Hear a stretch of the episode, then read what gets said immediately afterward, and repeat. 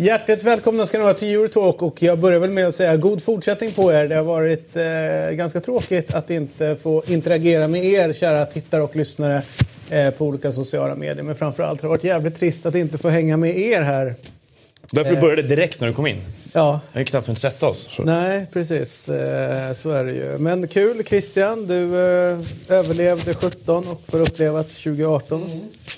Sånt kan man inte ta för givet när man eh, ser dagens ljus på 60-talet. Nej, jag eh, på något sätt kan man ju ta det för givet. Mikrofoner har vi ju inga. Alltså? Jag på min mikrofon. Det är roligt, jag tror att du sitter på din alltså. Ja, okej. Du, David sa alltså att Vilken bra start det här är. Christian, Christian kunde varit död. Vad det du försökte säga? Men så här är det, man vet ju inte vad, vad eh, vår skapare har för plan för oss framåt, Så är eller det. hur? När jag föddes på eh, slutet på 80-talet så eh, kunde inte jag garantera att jag skulle sitta här 2018. Alltså vad är den här åldersnöjan? Jag fattar inte ingen det. åldersnöja. Det är extremt oklädsamt David. nej men det är nog... Det, Åldersnoja? nej, det, vadå, det Ja är, men det är det. Han är liksom... nej, nej. Så här, egentligen så föddes jag 2017. Fast det är en lång historia. Så jag har bara levt på bonustid från eh, ja, de första åren. Eh, och sen så... Ja, Ja, men det är lite- låt oss gå vidare Ja. till Blir 30 lite mer relevanta Man ska saker. sätta den här då? Ja, alltså om du drar upp eh, den lite, ska jag hjälpa? Ja, man kan ju inte göra det. Men fan, den här tröjan är känner jag inte var så kompatibel Nej, okej. med. Nej, men du lutar Jag lite någon, grann. någon del där jag också har glömt. Så. Mikrofon. Där sitter Men, den. Ja, men du, de brukar, Funkar det här. Ja, det funkar bra. Om du drar upp Ser skön ut tröjan i alla fall Christian. Så. Förlåt? Den ser skön Så, ut. Eh, Martin skön. har ni noterat det här eh, med tanke på att han eh, och Christian har börjat stöka redan. Och Noah är här. Mm. Eh, kul att se er två också. Men framförallt Daniel. Visst är det Svärd efternamn? Yes, stämmer. Eh, och eh, Daniel håller på Barcelona, skriver för Barcelona-redaktionen på Svenska fans Mm. och håller på Kalmar FF. Det blir nytt underlag på Gasten. Vad känner du för det? Eh, det är väl på tiden. Det är ju eh, bra för Rasmus Elm säkert. Ja, precis. Annat. Och rätt han- många andra. Ja. Ryggarna har ju tagit stryk. Exakt.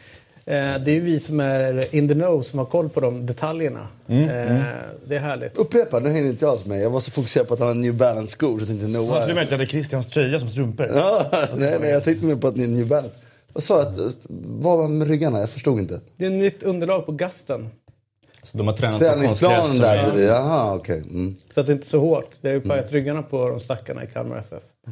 Så det är nu det vänder, helt enkelt? Ja, ja bland annat. Men eh, du sitter ju här också, inte bara Vem för att... pröjsar det? Kommunen igen eller? Låt oss gå vidare. eh, eh, inte bara för att du är trevlig och, och håller på Barca och inte på Real. Eh, utan att du skrev ju ett eh, julrim. eh, som lästes upp och sen så har du fått landa in här. Så hjärtligt välkommen. Och Tack ta för dig nu under programmet. Var inte rädd för Christian eller någon annan. Och Martin, om han avbryter dig, be han vara tyst och sen så kör du på liksom. Det det är vassa armbågar. Tänk att det är Ja. lite Suarez minus bitandet. Okej, okej. Eller bit. Bit? Ja, det vore det då. Nej, det är bra. Då blir det inga VM-titlar om man biter, så att helvete, bit inte. Eh, det har hänt en del sen vi såg sist. Eh, George Weah eh, är ju president i Liberia numera. Eh, och det tyckte jag var lite fint utav Wenger när han... Har du sett den presskonferensen när Wenger la ut texten om eh, Weah? Första gången han träffade honom var i, eh, i Monaco och eh, hur mycket han brann för sitt land och hur ont det gjorde när, eh, när, det, när de inte hade det helt kosher i sitt hemland och sådär. Så att han var ju väldigt lyrisk och jag tycker det är lite mäktigt ändå, vi som har fått följa Vea framåt. Det är svårt att inte gå igång på den faktiskt. Sen, sen är det såklart väldigt lätt att ha för stora förhoppningar kanske. Men man måste ju leva på hoppet, eller hur? Mm. Ja, så är det ju. Eh, och sen så någonting som vi kanske har väntat på är ju att Mark Hughes blev sparkad från Stoke. Eh, det var ju droppen när de torskade i kuppen, FA-cupen där. Eh, Ja, jag såg sista ligamatchen. De spelade ju hemma mot Newcastle då. Ehm, om man tänker på var de befann sig för typ två år sedan, när, man, när det ändå var... I, I två, tre år så fanns det ju någon sorts... Vad ska vi kalla det, en kurva som pekade uppåt lite grann. Att de tog mer poäng säsong för säsong. Och han genomförde ju även en gradvis förändring av spelarmaterialet från Pulis, det här väldigt sterila, till, till ett mer spelande lag då, som det brukar heta. Eh, och så plötsligt så var det någon match, jag kommer ihåg någon tidig lördags avspark där de spöade City med 3-1 hemma och det var Shakiri och det var Arnautovic och det var, om det var Aflali och Bojan och alla de här. Precis, och man tänkte fan det här, det här kanske ändå är en förvandling av Stoke till någonting. Och så såg man då den matchen och det laget han ställde på planen mot, mot Newcastle här i sin sista ligamatch och konstaterade att han lämnar en helt obeskrivlig gröt efter sig bara. Av ingenting egentligen. Så att, ett identitetslöst Stoke. Det finns ju dock en fin plattform att bygga Jag på. säga det. det finns ganska mycket bra spelare i laget egentligen. Bara att de har ju ingenting att förhålla sig till. Så att, eh, bygg det där runt de här. De har ju dyra värvningar som inte har liksom hänt. Imbola är en av dem som jag tyckte var väldigt bra i Porto många gånger. Jag såg dem där som inte har åstadkommit någonting här. För att snacka om hur bra man är i Marseille. Liksom. Ehm, och, och flera andra. Så att det finns saker att göra i Stoke för den som, för den som får chansen. Spännande att se vad de väljer. Vad tror du då? Ja, coach har varit väldigt försiktig av sig tycker jag i sina tränarval hittills. Det är ju inte så att vare sig Pulis eller Hughes, och sen har han givit dem väldigt mycket tid båda två. Eh, det har ju skrivits redan nu om Graham Potter dit, men det känns mer som en spekulation i och med att han ska ryktas till alla Premier League-lag nu eftersom, ja, beroende på det ena och det andra. Eh, jag kan tänka mig att han är en sån som skulle kunna våga plocka en av de mer framgångsrika engelska tränarna nerifrån i seriesystemet. Typ gå efter Chris Wilder i Sheffield United kanske, eller Danny Coley som är han som är i, Darren Coley tror jag i, i Luton. Det är väldigt långt ner men de har gjort väldigt bra saker och, och liksom, ja, de, de svajar inte i sina lag. Så att han skulle kunna våga göra någonting sånt. Han skulle också kunna hålla i den här trygghets... Eh, vad ska vi säga? Hålla den här trygghetslinjen då som han har gått på tidigare och ta ett mycket mer etablerat namn. Harry Redknapp? Nej, är- någonting sånt. Ja, så kan det vara. Eh, och sen så kan vi konstatera att eh, eh, det här fönstret har ju då öppnats upp nu igen. Eh, och eh, det har ju hänt grejer. Bland annat har ju ditt Barcelona handlat från Martins Liverpool. Eh, och eh, då fått in Coutinho. Vad tänker du kring det?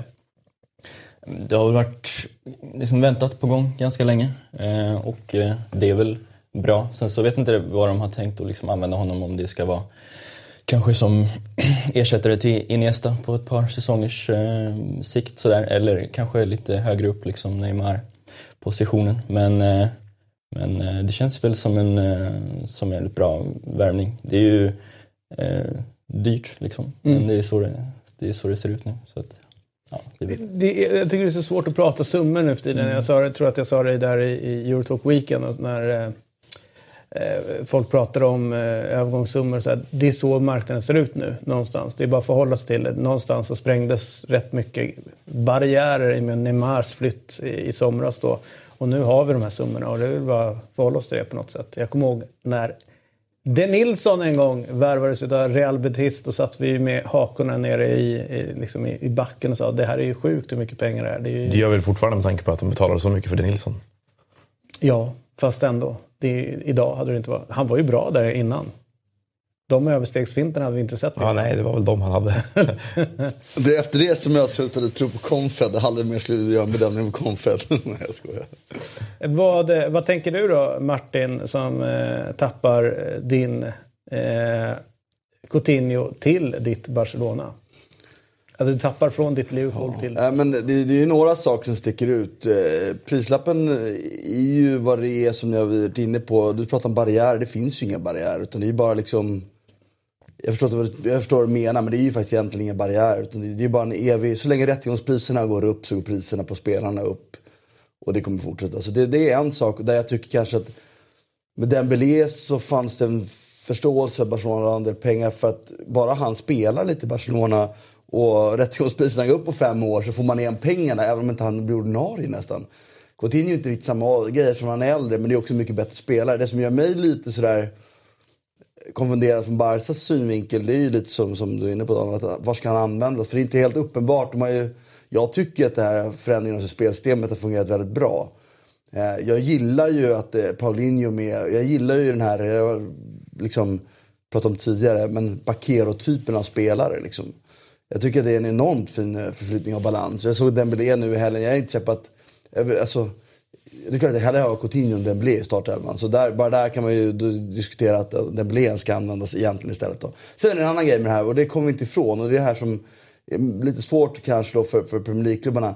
En sydamerikan kommer med väldigt, väldigt, väldigt, väldigt stor sannolikhet vilja spela i Barcelona, Real Madrid eller någon jag tror faktiskt PSG på Edvin. Därför det lockar mer med den typen av fotboll, de här stora klubbarna, än vad det lockar att spela United med Mourinho. Eh, eller så, även om Mourinho, alltså United är världens största klubb, för det tror jag nog att det är ändå. Eh, så, så är, är liksom den dragningskraften gör att Barcelona, de här klubbarna, de betalar ju jättehöga löner självfallet, men det är ändå lättare för, för dem att få dem till sig. Det är bara än en gång slås det fast att det förflyttning, förflyttning sker. Jag tycker det är lite tråkigt på ett sätt. För att Liverpool är... Eh, alltså han hade en bra roll i Liverpool. Och ser man honom i Liverpool så tycker jag också att man ibland har ställt sig frågan under hösten. Vad ska han...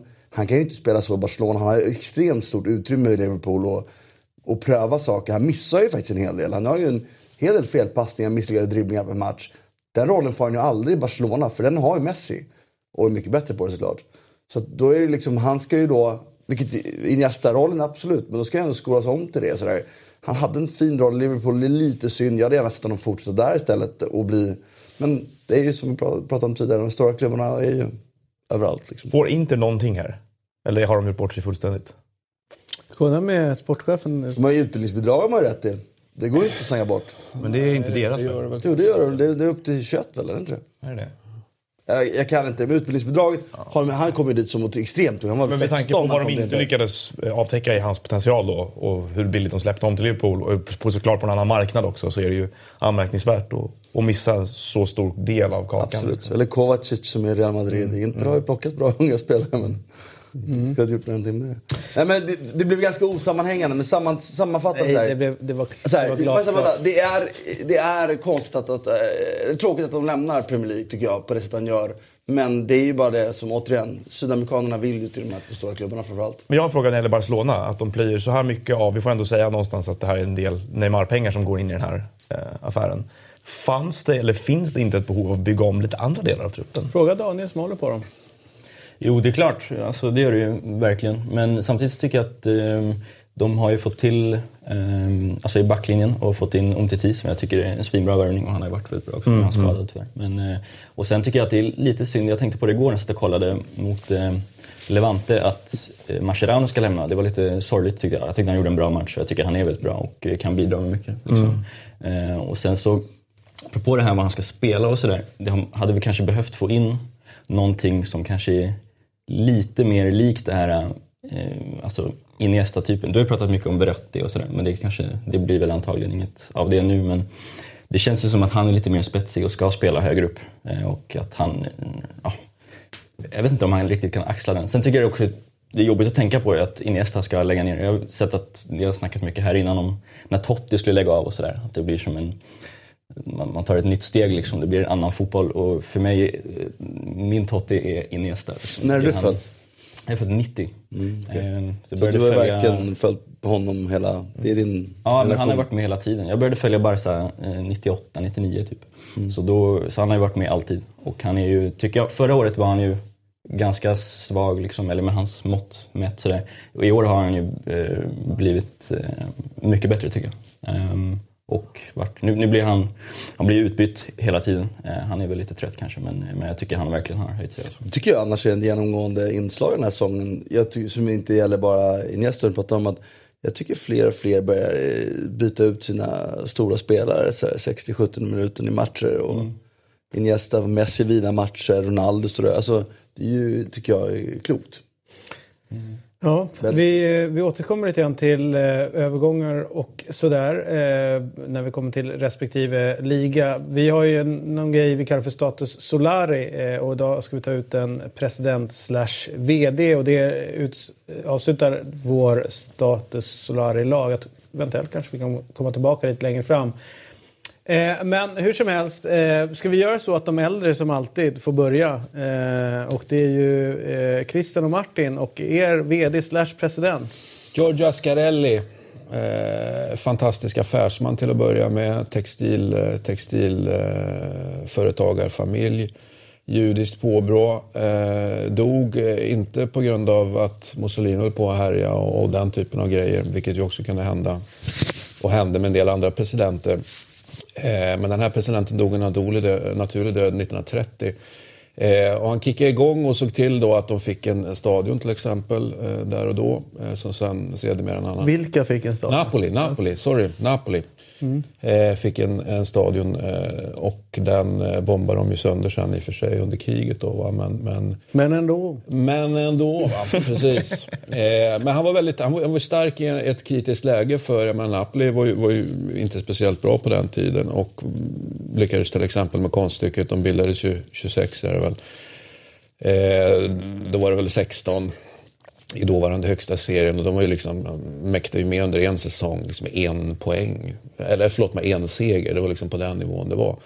Eh, och åkte egentligen ut, så utökade man serien till 18. Han såg till att prata kvar sitt, eh, sin klubb liksom. Och då direkt när han klev in parkerade de på, alltså högt upp eh, på, på pallplats helt enkelt. vad flera säsonger i rad. Så att Vad hette var han igen?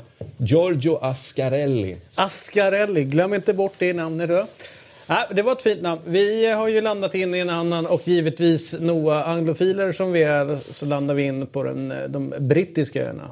Och din gamla chef, men även eh, Manchester Uniteds Peter Kenyon uttalas det va? Ja, Kenyon. Kenyon. Kenyon. Jag kan inte ens Han säga det. bortglömd.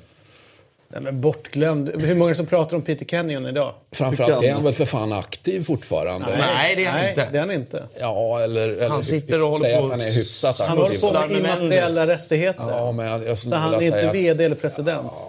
Nej, nej, det kan jag med, men han är ju synnerligen aktiv. Han är ju en player för fan. Nej. Det är ju en tung spelare 2017. Men i och med att, han, att hans liksom stora arv ändå ligger en bit bak i tiden. Alltså, han är inte, han är inte, han- som, I egenskap av VD eller president eller klubbchef så är han ju inte aktuell längre. När, när folk pratar om Woodward, Woodward, Woodward, Woodward, vad heter han? Woodward. Stökigt namn. Idag så, så ser man ju... Jag, vi kände att vi vill lyfta upp honom. Vad, vad man kan göra med... Alltså det han, man kan ju med all rätt prata om det, det Sir Alex gjorde tillsammans med den sportsliga eh, ledningen eh, i United. Eh, med all rätt. Hur, de, hur han liksom drev på och sådär. Men det var ju när Peter Kenyon kom in som United faktiskt blev proffsiga och tog steget och verkligen blev den här, när du säger nu, det kan, kanske är världens största klubb. Ja, det är ju mycket Peter Kenyons förtjänst. Och han övertalar Sir Alex att stanna kvar 2002.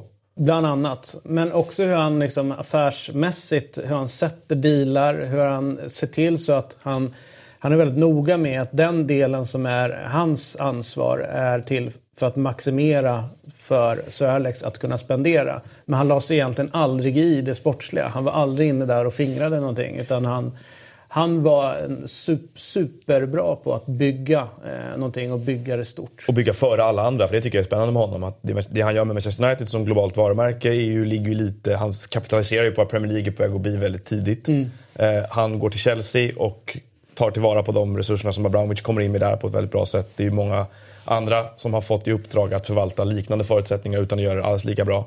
Eh, och sen så får man ju säga att även om det finns en moralisk, juridisk gråzon i det han håller på med sen när han teamar upp med Jorge Mendes och börjar med mycket tredjepartsägande och sen utreds av Fifa och massa saker så är det ju fortfarande det också att se en möjlighet på marknaden innan resten av fotbollen har kommit ikapp. Så ni hyllar alltså superkapitalisten här nu? Ja, det, men vadå, man kan ju vara Absolut. skicklig även om man är inom... Jag bara, du sitter i... Vi pratade om 51%-regeln förut, det har inte bara med bara Nej, nej men du, vi pratade om kapitalismen. Han är väl då... Jag är nog inte motståndare Nej. till den generellt heller. En annan reflektion att det fanns ju andra bortglömda presidenter. Jag tänker Berlusconi är lite bortglömd. Ni Om du kan- kan du påstå att- Morat. Nej jag skojar. Ja, Jag tycker verkligen inte att det är samma. Nej. Jag retas bara lite. Ja. Bara för att ni tog eh, den. Eh, så, då går- går ni in nu. Du kan ställa de här, eh, den här gamla eh, italienaren som ingen bryr sig om. Ascarelli. Och så Kenyon mot, mot Jag kan honom. säga så Den mycket affärsman han var. Han då? kollade Jag, bort Kenyon. jag måste... Nej. Eh, och sen så går ni in och följer ett Europatipset underscore 1 kryss 2. Kommentera vilken spelare du eller president du eh, saknar eller tycker är bortglömd. Eh, och även rösta där. Och använd hashtaggen sen eh, när du skriver eh, status Solari. Sen så alla som är med och kommenterar eh, sina favoritspelare eller eh, eh, presidenter bortglömda typ Kenyon med sta, hashtag statuslöre kan vin, te, vinna en, en, en t-shirt med just sin favoritspelare eller favoritpresident. Jävla tragisk tröja. Eh, tryck Det är ju en helt underbar tröja, Ja, säger jag. så kan det vara. Europatipset då? Det har ju gått lite omgångar och så under tiden vi har varit Bra vecka. Eh, men Herregud. eh, Fjäll dunkar in en nia, eh, Gusten fyra, Bachner fem, Borell fem, Martin en sexa. Och, Nu är du typ i kapp ju. Nej, inte riktigt. Men hur var det nu med Teneriffa? Eh, De vann. ja, och det var bortkastad tvåa. Det var ju Ja, det. Ja, det var det. Men ändå så satt den. Där satt Jag ska bara kolla. Så, eh, jag, Det är bara att eh, som sagt var, Fjäll är ju som starkast på våren, sa jag ju tidigt. Eh, och nu börjar vårsäsongen. Vi kollar ställningen. Det här är Sköna sena resultat också. Hur det ser ut. Aj, och aj, aj. nu är det inte så långt borta. Nu är det bara fem poäng bakom. Jag var ju 11-12 bakom Det är tidigare. ett bra race nu. Mm. Ja, nu börjar vi köra. Eh, så kan det vara. Otroligt svag form. Ja, men däremot förra veckans, alltså den som har vecka 1 kupong, är ju Borrell riktigt imponerande med sin enkelrad och får sju rätt. Eh, Ja, men jag har ju gått på li, li, någon så kallad livlina här nu. Jag har ju kört, eh, jag har ju kört med hjälp av Tomislav här nu. Jaha, det är därför det har sett så bra ut. Ja, men det var ju det det inte gjorde. Jag hade ju fan en trea där. Det blev sämre med Tomislav. Och sen har han Men jag, sjua. eller han kör, jag vet inte vad, vad, vad det Nej, blir han då. Han kör någon sån här hur, hur riket spelar eller vad det är. Oklart. Experten kör. Ja, så kan det vara. Men nu är kul. man tillbaka. Ja, nu är man tillbaka. Vi går vidare till eh, Inglaterra. Eh, apropå England, eh, har du varit i England någon gång Daniel? Det har jag faktiskt. Vad härligt. Var var du då någonstans? Ehm, Jag hängde med en polare en gång som håller på Nottingham. Så vi åkte runt och, eh, och kollade Nottingham eh, på diverse ställen. Och eh, så fick jag in även Liverpool där. In your face säger jag bara då, när han tar upp Nottingham. Inte i my face, i, i Messieurs face. Vadå? Det är inte alls med. Nottingham, Ah, ja, ja. Arsenal 4-2. Ja, det. Det var, Sorry. faktiskt- det var väldigt kul. Det, det som är roligt är, är ju att eh, Ja, FA-cupen, ska vi ta det här nu? 4-2. Alltså Nottingham är ju lite kul, var ju kul att se. Det är ju ett gammalt eh, klassiskt lag eh, för oss som är lite äldre och så. Eh, och det blev 4-2. Vad säger ni om matchen där? Vem såg den ens? Inte jag. Jag såg den inte. Ingen? Nej. Nej, jag tittar Gå vidare. FA-cupen, det skiter vi i eller? Nej, men Är det för att inte du jobbar med tredje den rättigheten? omgången är vad det är. Den är såld. Det är ju för mig... Det här är ju en perfekta uppladdningen nu för brittiska klubbar inför Champions League. Nu går de i ledighet. Liksom, Ja, fast det här är Fast ju... kanske inte i det här Nej, fallet. Inte va? det här. Han har aldrig åkt... Champions League menar jag. Nej, nej, men rent generellt. Det är ju perfekt den här... Jo, jo, men han jag tycker det är synd. Alltså, jag, jag tycker att FA-cupen borde gå onsdagar. Han har aldrig åkt ur eh, så här tidigt någon gång under sin tid som eh, manager för Arsenal och har ju inte, tycker jag då, ställt upp ett förvisso ett B-lag så va, men det fanns ändå har han kvalitet. förut. Det här var väl laget som har spelat i Europa League ungefär hela hösten. Ja, och, och, eh, och åker på den här eh, smällen. Får man ändå säga. Spelar de i veckan mot Chelsea i ligacupen också? Det är en sjuk bild. Hur tänker du då? Varför är ni sjuk? Ja. Därför att vad gör de? Eh, ja, att, det är helt sjukt. Ja. Ja. det är helt sjukt. Eh, det är ett försvarsspel. Jag som man- förutsätter att han gör mål också. Alltså, Ja, det blir mål här. Ja. Det är andra målet tror jag. Det är andra, precis. Eh, nej, det var, det var märkligt. Märkligt. Jag såg lite grann så här bara. Fast det är att ju inte bolla till. märkligt längre. Är du med? Det, här, det är ju återfallsförbrytare vi pratar om. Det, då är det ju inte märkligt längre. Utan Men vad hade ju- de för lag? Var det helt B-betonat eller var det någon? Nej, de hade ju... eh, Det var ju Theo Volkot spela och han... eh, Han är ju en del av andra uppställningen. Så det är ju andra uppställningen som Ja, spelar. och Spina i kassen och eh, Mertesacker tyvärr ska nog inte spela något mer, tycker jag, på den här nivån. Han eh, var väldigt långsam eh, och de utnyttjade det kraftigt, eh, Nottingham.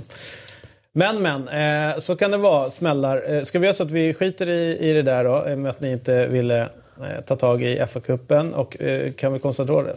Van Dijk vet ju då hur man presenterar sig för sin nya klubb. Hemma match, derby i kuppen mot Everton och då Dyker han upp eh, den här killen som köptes in för 75 miljoner pund. till Liverpool. Och, eh, som sagt var, vi pratade om det här i Eurotalk Weekend om det här. Jag tyckte inte man ska stirra blind på, eh, på prislappen. Utan frågan är ju, kommer det här lösa alla de försvarsproblemen? Mm. Och det tror inte jag riktigt. Nej, några kanske. Eller en del till viss del. Det intressanta är väl att han ändå adresserar eh, försvarsproblematiken och efter att inte ha adresserat ja. den speciellt hårt så, så blir ju det en eh, det var logiskt. Värdemätare. Ja, men det är ju logiskt, mm. men han har ju inte varit så logisk tidigare. Det blir ju en värdemätare ändå på hans område. Jag tror att han, ja, nej. Men jag tycker Om generellt... han liksom, är han stressad till det här eller är det någonting han verkligen vill? Eh, man kan ju vända och vrida på det. Vi får hoppas att han verkligen vill det. Och då menar jag inte van Dijk, utan jag menar såklart Klopp. Men för allt vad de förlorar mycket spets såklart i Coutinho, en spelare som är väldigt svår att ersätta. Som har både spelmässiga och poängproduktionen som Coutinho haft där, eh, så är det ju så att när de får in van Dijk och Keita och tappar honom så tycker de blir ett bättre lag överlag. Är Keita klar nu? Han blir klar till sommaren. Mm, okay. Men jag menar, det, man ser på Liverpool över tid och vad de är på väg att utvecklas och hur laget utvecklas så tycker jag det känns som att nej, men med de två så börjar det bli en helhet nu som ser riktigt intressant ut. Mm. Men, alltså, det kan man väl säga. Den, den, eftersom det är allt vi kan bedöma så är ju väldigt mycket upp till individen att lösa försvarsspelet. Han är en bättre individuell försvarsspelare så någonting kommer att bli bättre. Men eh, det blir... Eftersom jag lever i tron att, eller det gör ju nästan alla, att försvarsspel är kollektivt framförallt. Eh, så, så, så, löser man ju inte det. Han löser ju inte alla problem.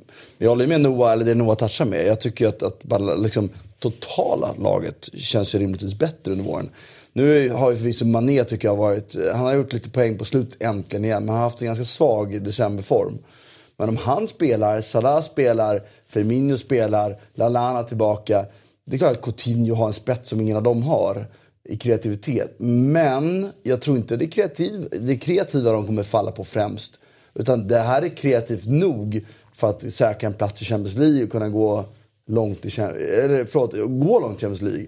Så väger man ihop det här som på supporter skulle jag säga att jag hade ju hellre sett van Dijk i, i augusti och sålt Coutinho. Nu är det rätt så att Coutinho är skadad mycket dessutom. Liksom. Mm. Så att det, på sätt och vis så, så är det ju en potentiell förbättring. Och med Keita in, ja visst. Jag tycker det var intressant också det vi, ibland att man får rätt där med att, eh, att man inte bara ska peka mot defensiven med van Dijk utan även offensiven. Att mm. Han gör mål på skallen och eh, hans... Det finns ju någonting med honom som är lite kittlande i ledaregenskaper tycker jag. Om man följde honom från Celtic-tiden också. Och, eh, så att han är ju en, en herre som vet hur man eh, tar en flagga och liksom leder, leder sina mannar ut. En ny Sami Hyppie alltså? Ja, man har en dominant aura, jag håller med dig. Är, just, just som mittback så är väl det de har saknat. Det har känts som att de har varit, deras mittback, Lippos mittbackar har varit rädda lite för länge liksom, och alltid väntat på nästa misstag. Och plus där som många säger då att bara en sån sak som att de har en mittback som kan nicka bort ett inlägg för en gångs skull. Det känns som att det har varit ett problem i 25 år där ungefär. Förutom när Hyppie var där. Då.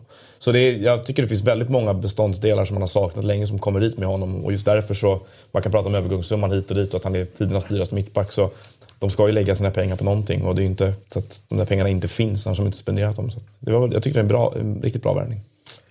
Ja, så är det. Eh, om vi eh, konstaterar att eh, från eh, härliga Everton så kommer Ross Barkley till Chelsea för 17 miljoner pund. Eh, och eh, Conte tycker att det är en spelare som har allt. Eh, ja, det har han ju inte.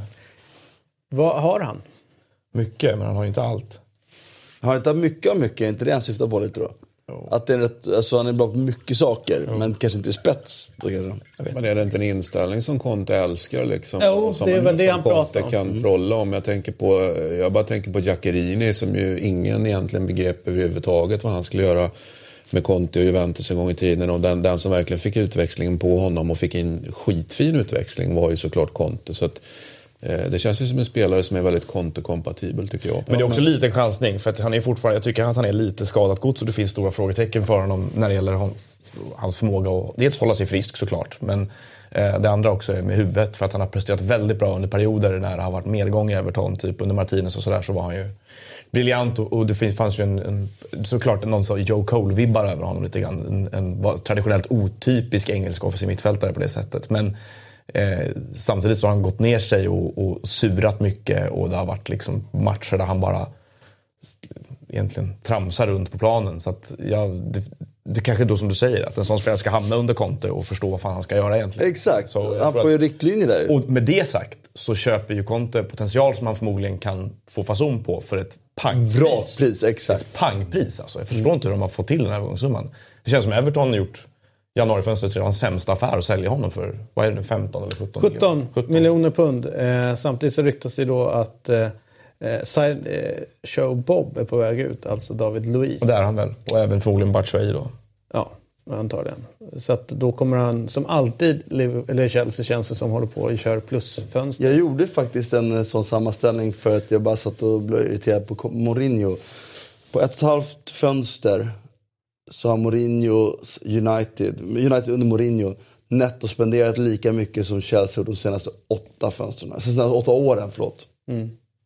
Det är bara för att jag jämför sen hur... Så du menar att Mourinho inte har bottnar i sina resonemang? Nej men det visste vi ju alla att han inte gjorde. Men hur fel och sjukt det var. Jag tänkte mer bara, det var inte för att bevisa det. Jag, bara, jag ville se och jämföra. För min bild är ju också att Chelsea är ju, är ju en säljande klubb nu mer nästan. Vilket jag tycker på något sätt är... Eh, Men jag förstår ju Conte som blir förbannad på det. Ja, det är klart att man, man skulle kunna spetsa till lagen lite mer. Men å andra sidan så är det så här. eh, Det gick till rykten för några år sedan då att inte Abramovic ville pumpa in lite mycket pengar längre och då måste de liksom försöka hitta och vara lite mer smarta med pengarna fram och tillbaka. Det här är en bra spelare, hoppas han får, kommer igång igen. Ja, det, det är klart man hoppas på, på honom.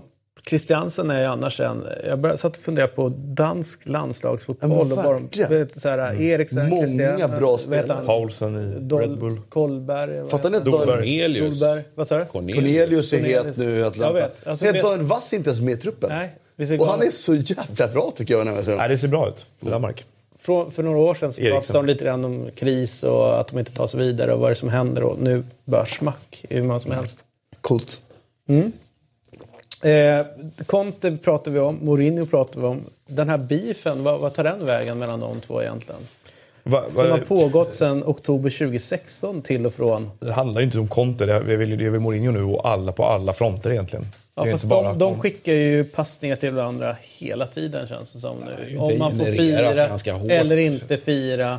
Eh, och, och så vidare. Mourinho sköt ju på honom, Mourinho sköt på Guardiola för att han har köpt ytterbackar för för mycket pengar. Han sköt på Klopp för att han hade kommenterat Pogbas övergångssumma och nu köper han van Dijk för lika mycket pengar. Han skjuter på Paul Scholes för att han inte har vunnit någonting som tränare.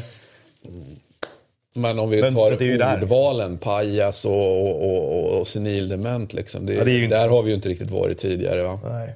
Även om han har haft hårda ord tidigare såklart. Men, Vad var han sa? Dementia sen... eh, Ja, det är vackert. Han, han kunde inte säga det på engelska så han var tvungen att dra det på italienska. är den, eh, Vad säger du Daniel om den här beefen och vad tycker du om Mourinho?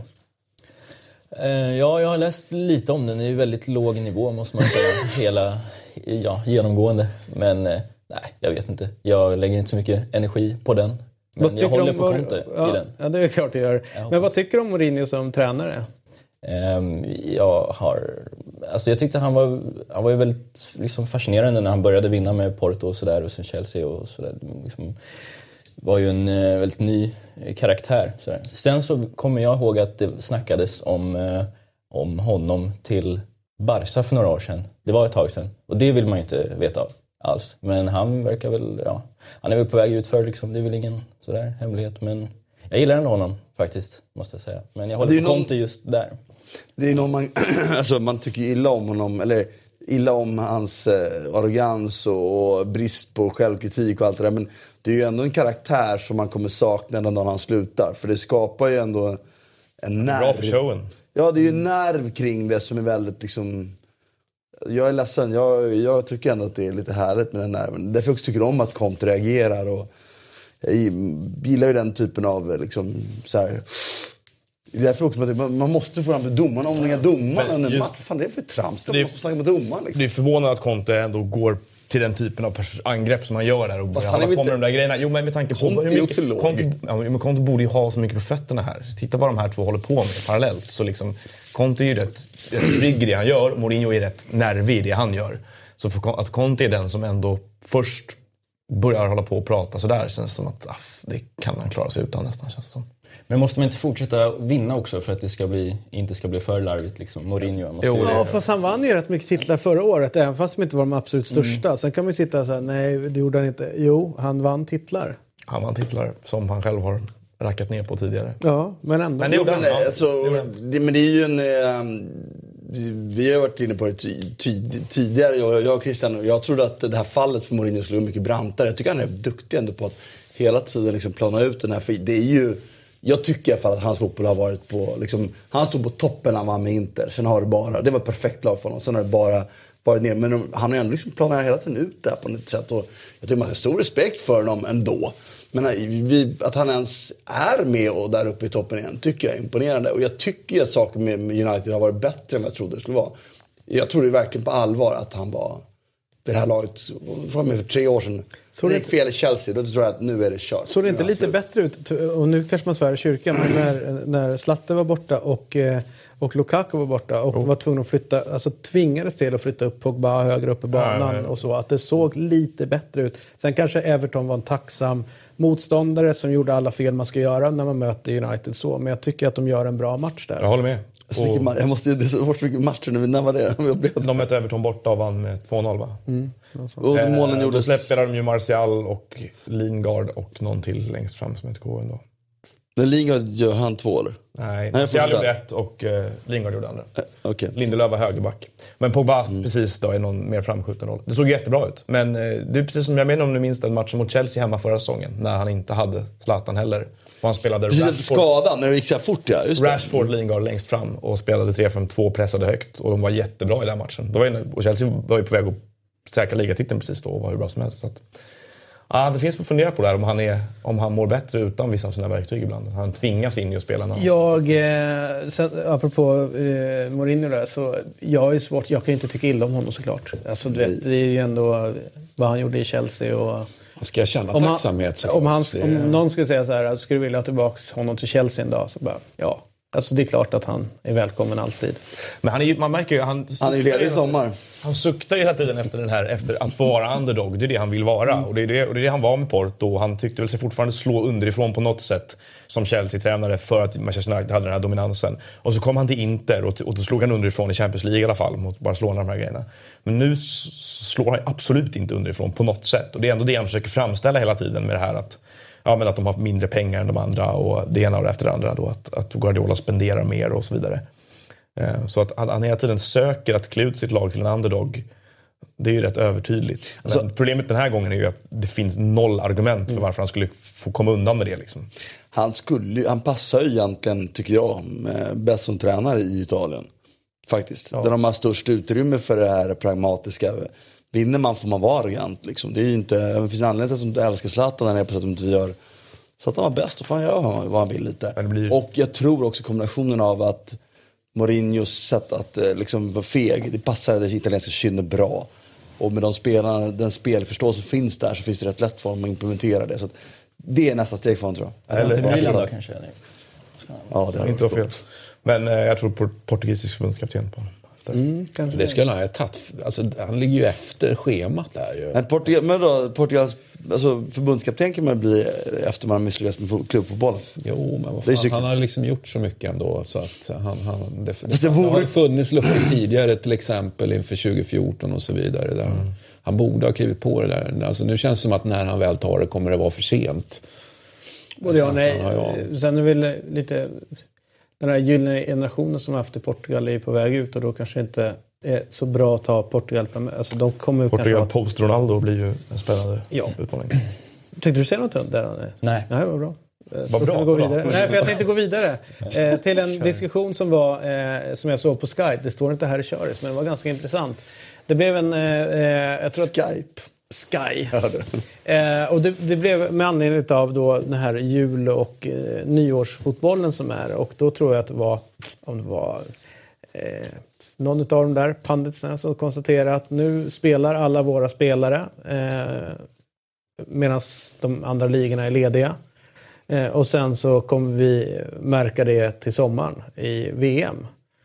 Eh, och då säger han så här, men det funkar inte, kolla, eh, det, det finns Liksom, det är inte bara England. Alltså det, det att England går dåligt beror inte på det här. Men då säger någon av de där experterna att ja, men kolla de spelarna som spelar i Premier League. Hur mycket sämre de presterar i VM och EM när det är, jämfört med de som är i Spanien eller Italien eller, eller i Tyskland. Så. Ligger det någonting i det tycker ni?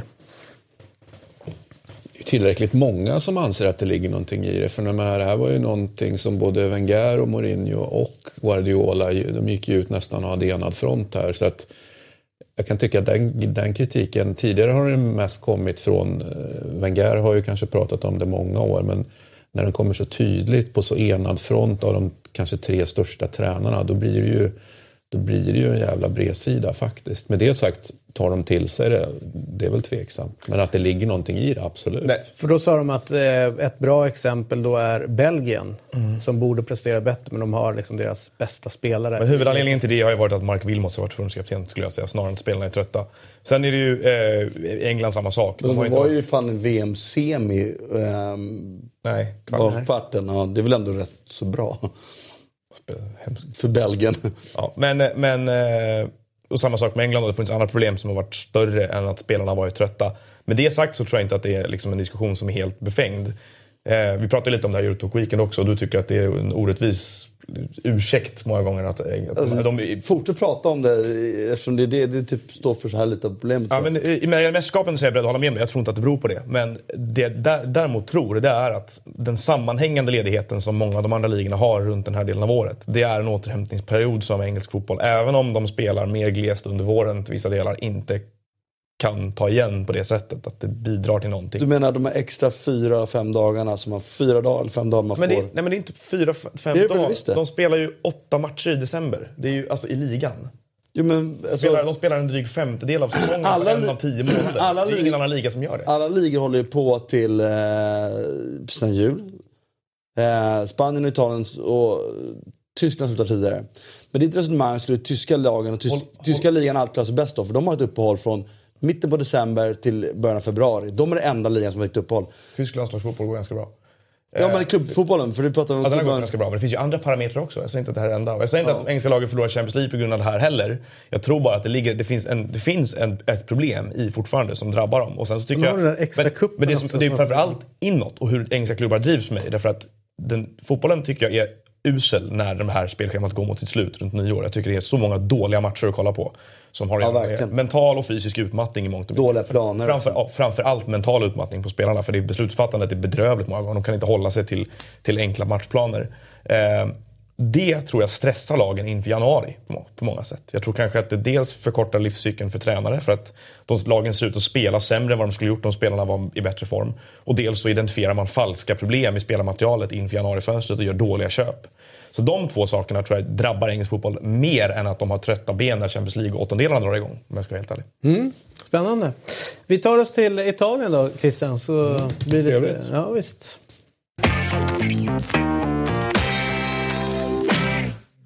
Gamla gubben där du såg Daniel, det är alltså Berlusconi. En mm, bortglömd eh, president. Ja, eh, som eh, var intressant att vi fick med här. Nu var din logik rätt. Ja, precis. Eh, vi har lite eh, grejer som händer här under Mercaton som ni säger.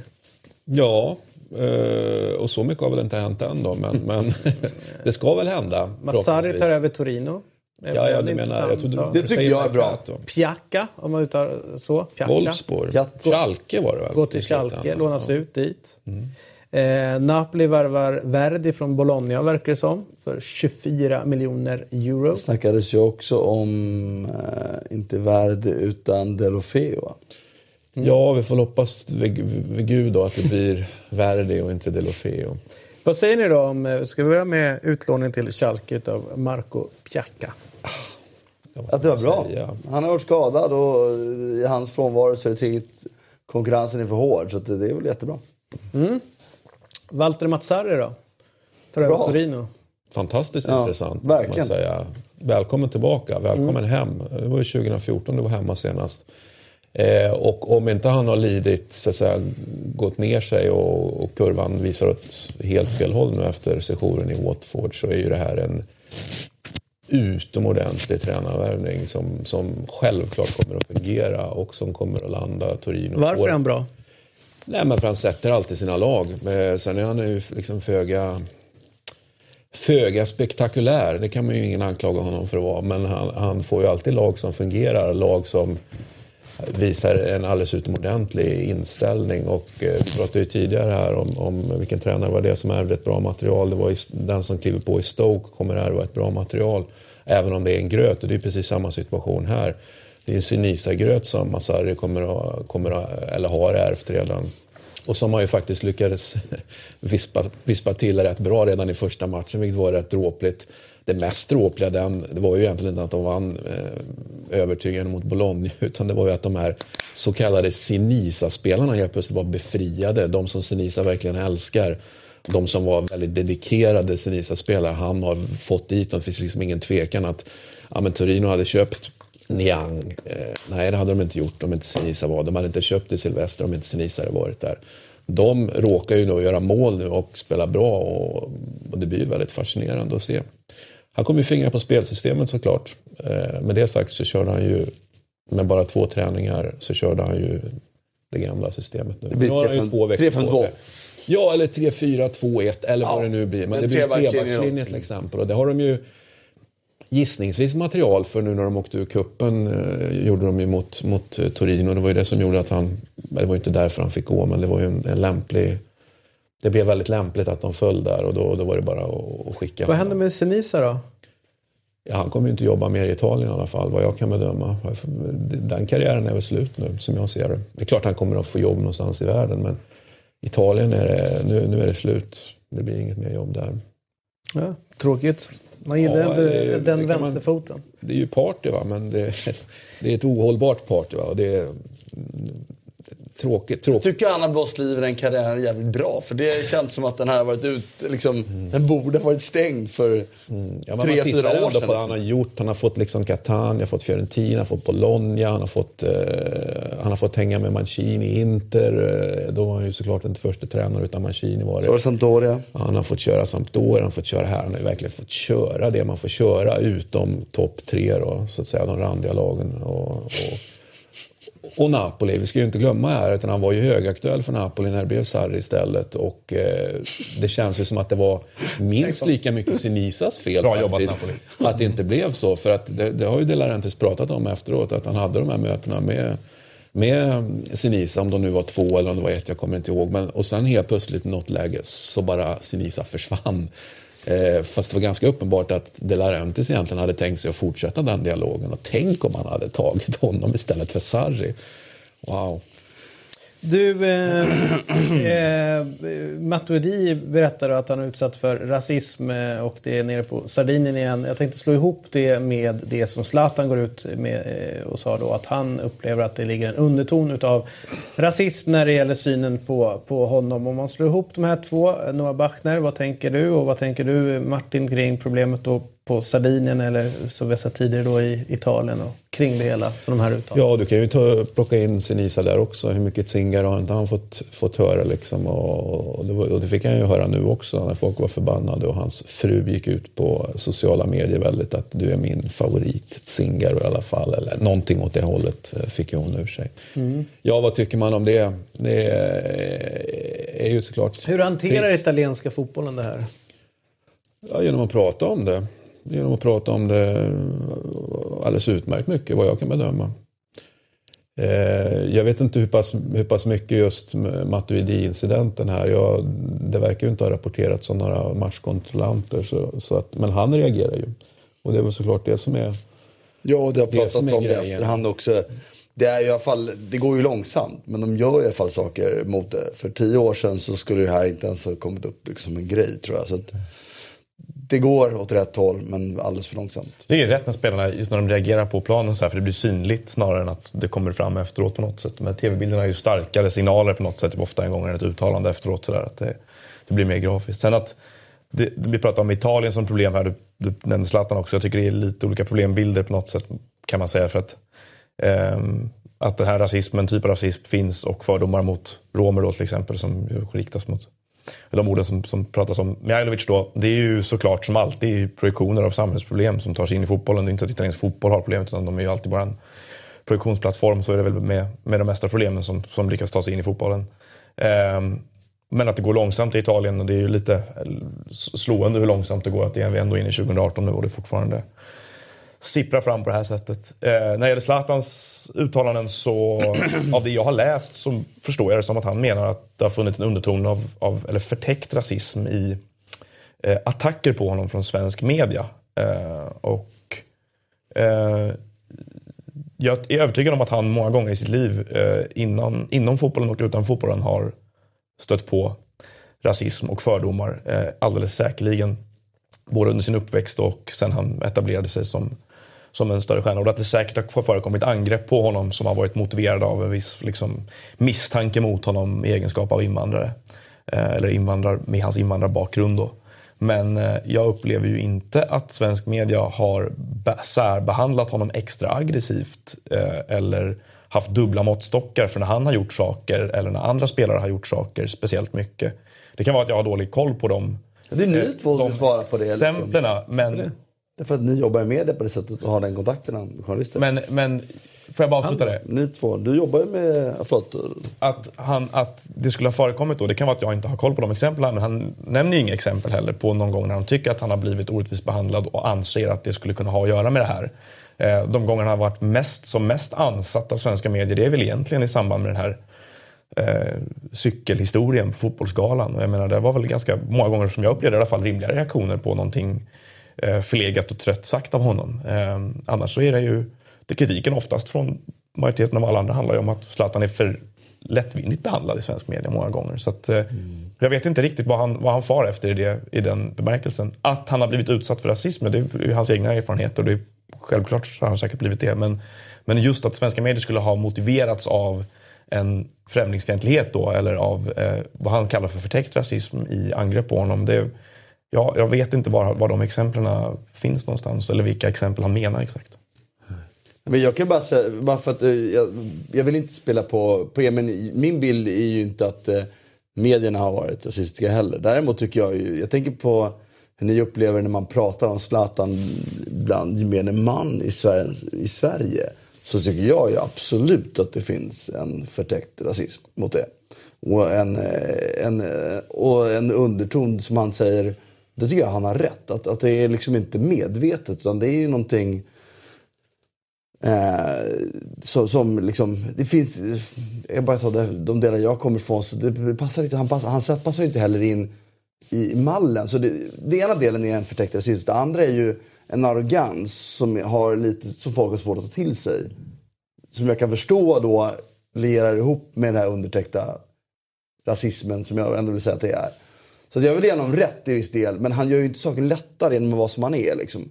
Han kunde ju ha varit lite... Han beskriver jättebra i intervjun hur han reagerar när någon säger att han går på Östermalm med någon med sin hund eller vad det är. Och så kommer någon fram. Vad är du här? Och han förstår ju själv i efterhand att det är att det är för att den personen frågar det förmodligen därför att vad är Zlatan Ibrahimovic här? Inte att han, vad är du här din blatte som liksom... Men, jag, jag, men, jag, bara, för bara, så här, men i det, han har ändå förstått att det är inte, alltså, hans reaktion tycker jag är logisk. Alltså, man förstår hans reaktion men i sådana lägen kan man, alltså, man kan be om ursäkt, man kan ju vara mjukare tillbaka på något sätt. Och det är ju inte han, han blir tvärtom, han blir ännu hårdare mot det. Och det gör jag tror att det blir ännu liksom svårare, alltså den här under den dolda rasismen slår hårdare på honom än man ja, behöver Det är inte göra. hans fel att den finns där från början. Nej, men det, och det alltså, finns ju där. Om det han tycker jag. jag tycker då hans reaktion, oavsett om det finns eller inte, så att han slår hårt tillbaka i sådana fall, det ser jag ju inget fel med. Att han skulle då så att säga, vika ner sig och, och nej, men, inte vilja liksom för, förvärra situationen. Nej, men det tycker skulle, jag låter för jävligt. Han skulle ju kunna ha gjort det där. Och så där när det går upp, men han borde ju fatta i ögonblicken också kanske att det inte var så det var menat. Mm. Då kan man ju ha en mjukare ton efter det. Förstår jag menar? Du har ju sett åtskilliga ja, tillfällen när han är I läge två då menar du? Exakt. Ja. Jag menar om vi nu pratar om det här, det tydligen handlar om att gå med hund på Östermalm då. Jag känner inte till faktiskt Nej, men det var en intervju med Oliver men, men den reaktionen är väl snarare, vad gör du i Stockholm? Du är ju i Malmö. Alltså är inte det en sån reaktion? Nej det tror jag inte. Jag tror att reaktionen är, du är ju stor fotbollsspelare. Alltså, så skulle jag tänka mig att men, reaktionen är. Liksom. Däremot den här, den här eh, attityden gentemot honom som han försöker beskriva här tror jag. Eh, den upplever jag ju när man, som man ju ofta gör, skriver om Zlatan så har man genom åren fått en ganska tydlig bild av vad eh, skepsisen mot honom egentligen många gånger kan gå ut på. Eh, och det här är verkligen inte en majoritet av alla som... Det finns väldigt mycket saklig Zlatan-kritik att framföra i många avseenden när det gäller hur Absolut. han har kapitaliserat på sitt eget varumärke och han är jobbig och han är självupptagen på det här och det här sättet. Och det kan jag själv tycka och det har ju många gånger sakligt kritiserats också med honom. Han kan ju göra fel. Eh, men det finns ju gånger, eh, och det dyker upp vid nästan varje tillfälle när man skriver om dem, framförallt där det är någon lite kontroversiell vinkel då, där det här sipprar in hela tiden. Liksom, där det blir det här eh, väldigt trångsynta, väldigt eh, rädda eh, skulle jag säga, eh, attityden gentemot honom där han har med sig vissa kulturella särdrag för att han har den här bakgrunden, när han är ett uttryck för ett beteende som är osvenskt och som vi ska värja oss mot och han förgiftar oss med sina bla bla bla och allt det här. Och det där återkommer ju hela tiden. Så att, att den föreställningen, den attityden finns där ute och lever och frodas i främlingsfientliga liksom, tanke figurer, det, är ju, det, det har han ju helt rätt i. Att den däremot skulle kanalisera sin extra aggression från svenska medier gentemot honom när han blir kritiserad för saker.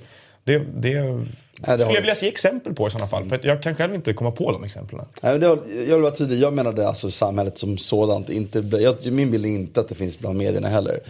Det var därför jag frågade dig David som jobbar också med landslaget sådär, runt det. Du borde ha massa liksom, insyn i det. Jag började, eh, bara, senaste gången jag jobbade med landslaget var väl 2012 va? Ja men du jobbar med ändå på en rättighet. Ja. Som de, SVT är ju där varenda gång. Jag är inte där. Nej men då, ni pratar med varandra. Nej, jag vet inte. Men om det är så att han, han uppfattar att det finns en grivighet. Alltså, jag är helt bortkopplad från Ja men du pratar ju med Nannskog. Ja, Nannskog är där och jobbar varje ja, gång. Jag pratar inte om sådana saker med honom. Jag är helt bortkopplad. Nej men om det, om det hade varit något men hade han tagit upp det? Det är det jag tänker. Jag kan väl säga så här. Det enda, det enda kan jag, ja, jag har hört en del journalister faktiskt ha en rätt stökig underton när de pratar om Zlatan. Mm. Så är det. Mm. Eh, och, och, även, och, även vad de har sagt om honom. Det är förjävligt ju. Eh, så att, absolut, i det så ger jag honom rätt. Eh, sen så, sen så har jag har svårt att bedöma om, om, om de har bedömt honom eh, och hans gärning eller kollat efter vissa saker bara för att de har den känslan med sig när de tittar på honom. Men jag har absolut hört rätt. Ja, det är, inte bara en, två, det är rätt många journalister som står och pratar och säger saker om Zlatan. Med utgångspunkt för att han nog inte riktigt är som, som oss andra. Mm. Som oss svenskar. Sen får man säga någonstans någonting som slår mig lite med, med, med Zlatan och när om man upplever vissa, alltså, nu, nu tog jag steg, eh, liksom diskussionen på ett annat sätt här, men om man upplever att det här är ett problem och man vill, och man vill nå dit så kan man ju vara på ett visst sätt för att förflytt, göra den förflyttningen lite lättare. Om du förstår vad jag menar. Jag tycker ofta han motverkar det när det finns de som står och väger lite och, och kanske då är, är liksom inte på rätt sida av den här smygrasismen vi pratar om. Ibland så blir hans arrogans ett sätt att flytta. Alltså, han ger dem ibland lite mycket anledning att ha någonting. Och där skulle jag tycka att han skulle ju kunna hjälpa det här på rätt sätt. Utan att, utan att som du beskriver det, böja sig utan bara liksom vara... Det kan man bara vända på lite grann för han lockar ju fram attityder där på något sätt med sitt beteende som finns latenta skulle jag säga. Då. Det finns, du kan ju störa dig på honom utan att ge uttryck för främlingsfientlighet. Så gör du det så har han lockat fram någonting inom dig som kanske inte är speciellt kul vissa gånger. Sen skulle jag säga att med det här uttalandet, med den här diskussionen som uppstår nu kring det här. Eh, då kan du välja att nyansera eller plocka ut delar av det han har sagt och så vidare fram och tillbaka. Det är första gången som jag i alla fall kan minnas på väldigt länge som han själv pratar om sin egen roll för i, och hur han har förändrat, eh, skapat diskussion kring och eh, skapat liksom, tankestoff när det gäller svensk identitet. Där han är den kanske enskilt viktigaste personen i vårt land de senaste 20 åren. Och det här är ett ämne som han helt har undvikit nästan ganska mycket. Där han aldrig egentligen har det är klart att han har pratat om sin bakgrund i Rosengård, att han har fått kämpa och fram och tillbaka och allt det här. Men att han har pratat om sig själv och hur han blir betraktad i egenskap av svensk eller osvensk och så vidare. Det, är ju, det tycker jag snarare kanske en, en, diskussion som vi borde haft mer av i Sverige. Eh, mm. och som han, som han första gången öppnar för själv på länge. Härligt. Eh, vi, eh, vi lämnar det där. Eh, bra surr. Eh, och tar oss till Daniel. Nu ska du fan glänsa. Vi ska ta oss till Spanien nu alltså. Känner det. Och eh, ska vi börja då eh, kring det faktum att eh, Diego Costa är tillbaka i eh, den spanska fotbollen med eh, på ett sätt som bara Diego Costa kan vara tillbaka, får man ändå säga. Eh, han, I hans andra match då ett mål och två gula kort. I den första matchen i Copa del Rey så blev han väl skadad. Alltså på fem minuter så var han inhopp, mål, skadad, eller hur? När han gjorde mål. Ja, precis. Så att, eh, vad säger du? Diego Costa och vad, vad, vad ger han till när han väl får spela då? Eh, Atletico. Så det är underbart att han är tillbaka i Spanien tycker jag. Han ska ju vara där liksom, och de behöver honom. Men det här tycker jag är väldigt eh, tråkigt alltså för att eh, att man ska bli, jag kan inte exakt reglerna kring det här om, om man inte får fira med fansen eller vad det är för någonting. Men jag läste någonstans att han fick det andra gula för att han firade för intensivt. Och det var det ju inte alls. Han sprang upp där och ställde sig och blev omkramad och sen gick han ner. Liksom. Så det gick ju väldigt lugnt till. Um, så jag tänkte på liksom, överlag, det måste vara det bästa som finns som spelare att springa och fira med supportrar. Liksom. Eller ja, det kanske du kan svara på. Men, men, men, det känns ju som en, som en skön grej liksom. Så det är tråkigt att han ska bli utvisad för det där. Men... Ja, det, är ju, det är ju att ta bort en del av... Alltså nu sprang han upp på läktaren så det får man ju inte göra. Liksom. Nej. Det är ett, men jag tycker också att den regeln är väldigt, väldigt märklig. Mm. Eh, och samtidigt som jag tycker det är bra att han får det där. Alltså, nu kanske han kan börja på något sätt lite lugnare hoppas jag. Men mm. jag, jag, tycker laget med Vitolo in och det kostar in nu känns ju riktigt, riktigt, riktigt jävla bra. Jag tycker det är så synd att de inte överlevde Champions League-gruppen. Mm, för att det här är... Jag tror att Griezmann kommer blomma också, men en helt annan spelartyp omkring sig. Så det, ja, det känns riktigt kul att följa Atletico Madrid under våren här. Mm. Eh, och Real Madrid då har vi pratat väldigt mycket om. Eh, jag satt och kollade igår mot deras match mot Celta. Det är, eh, alltså, vi har pratat om att okay, de kanske varvar upp längre fram eller det är någonting. Men nu är det ju nu är det nästan botten, alltså det är bottenur i Real Madrid. 16 poäng. Ja, och inte bara det, utan faktiskt hur det ser ut spelet. Alltså, ja, det, alltså det, jag tycker inte det är Barcelona. Jakten som är intressant nu, det är ju topp fyra för dem nästan. Mm. Det är där man hamnar.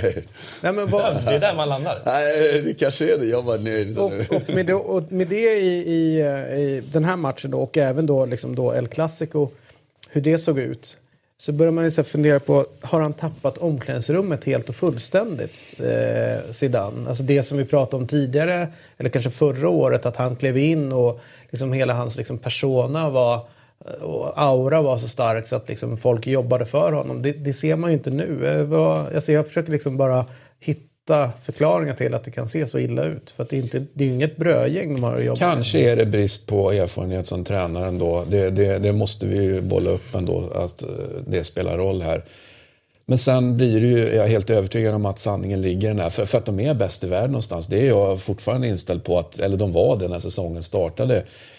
Men det där klassiska misstaget du gör, för du har världens bästa fotbollslag. Ingen ifrågasätter att det är världens bästa fotbollslag, men du gör inga förändringar. Du byter inte de där två, tre du måste göra.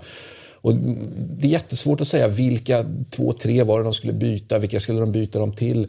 Men det är liksom inte det som är grejen, utan du måste ändå göra det för att visa en vilja att du ska framåt på något sätt och du måste, måste flyta in friskt vatten eller friskt blod eller vad det nu är. Och det gjorde de inte. Alltså jag, jag, för mig blir det faktiskt sanningen. Jag, jag, tycker, den här, jag tycker hela den här grejen att vad, vad är det som inte funkar? Vad var det som funkade? Att det är samma frågeställning som man vänder på egentligen. Mm. För att vi satt ju många gånger och undrade vad var det, vad var det de gjorde som var så himla bra? Eh, och där, vi pratade om det i Eurotalk Weekend också. Jag fick höra från en person som har gått en tränarkurs tillsammans med en, en före detta portugisisk landslagsspelare som kände spelare i Real, eh, omklädningsrummet där och då. Och han hade, han hade fått berättat för sig då att Eh, många spelarna i den här truppen var otroligt trötta på det de hade varit med om under först Mourinho och sen Benitez när det var extremt tajta ramverk för hur man skulle jobba. Och, och väldigt mycket riktlinjer och väldigt mycket restriktioner och så. Och att det var en ganska tacksam roll för Zidane att komma in och helt enkelt släppa på knutarna lite grann. Nu, att det var mer fritt fram. Eh, och att den entusiasmen och hela det liksom, den fri, fria rörelsen som han skapade i laget och att den, den levde så länge men där man som lag då kanske går på en mina självförtroendemässigt eller stöter på problem. Ibland behöver ett ramverk att falla tillbaka på och att när man inte har det så är det svårt att hitta tillbaka mm. till det som, till men, samklangen. Liksom. Men det är ju det är så mycket som är intressant som, eller som vi pratat om och som man också då sagt. Precis det där att det var svårt att sätta fingret exakt på vad det är eh, och vad det var som var så bra. Och det, då blir det, alltså, de små förändringar som Zidane gjorde. Han gjorde ju konstiga byten, det föll väl ut. Nu gör han ju konstiga byten och de faller inte väl ut. Alltså, Kovacic i El Clasico tyckte jag var ett sånt exempel. När han, liksom, hade det varit för ett år sedan kunde det sett skit ut, men de vann banne med ändå. Han hade ju någonting magiskt med sig. Så en del tycker jag är tillfällighetsbetonat. För jag menar, man, över tid jämnar det ut sig. Och det slog väldigt hårt positivt, nu slår det lite väl hårt defensivt. eller eh, negativt då. Det är en del i det. Det andra är som Noah är inne på, som man också, vi pratar om det för lite. Vi pratar om det ibland, men vi pratar om det för lite. Det är att det finns ju ramverk. Eh, när en ny tränare kommer in så lever det gamla kvar. Och så adderar man det nya. Och ju takt man, man, man håller på med det här, desto mer tar det nya över. Och om man inte underhåller det som var, en, var ett ramverk som man behövde. I det här fallet skulle det kunna vara ett exempel då. Att, att Mourinho och sen då framförallt Benito så kanske satt en, ett ramverk. Som in, när inte det är underhållet, då faller det sakta. Och så har det överskylts av att några av de här spelarna, för det är nästa grej för mig som man inte kan glömma som oundvikligen inte presterar. Men Ronaldo har inte varit bra överhuvudtaget. Och när inte han gör mål eller skapar chanser, då gör han ingenting i spelet. Sen heller. Benzema var inne på hur dålig han inte har varit. Bale har varit skadad. Bara att han var med igår var ett lyft tycker jag. Liksom, I vissa moment i alla fall som de behövde. Sen tycker jag det här mittfältet, alltså, alltså det är bara Casemiro tycker jag, som jobbar. Han jobbar ju inte alltid rätt, det vet vi. Han har en ganska hög felmarginal. Men han gör jobb. Jag tycker Kroos och Modric är jättebra när de har bollen. Nu ser de precis här svaga, balanserade ut som man hade känslan av när Zidane satte ihop det från början. Man kan ju aldrig funka av de här, men då spelade de så bra. Så det är en individuell grej som då hänger ihop med ramverket, hänger ihop med individuell form. Det är som man aldrig riktigt vet, men det är också ett fall i det. Och, och det har blivit, nu är balansen helt galet dålig. Jag menar, det här mittfältet med fyra spelare eh, som de har blir ju mot Celta igår. Celta är ingen dålig motståndare. Celta tvärtom igår, i år med, med tycker jag, bättre trupp. Är jättebra. Bra. Men det är, ändå, det är ändå frapperande att de inte kan göra mer. Det är ju inte så att det här 2-2 målet, jag menar de missade ändå en straff innan.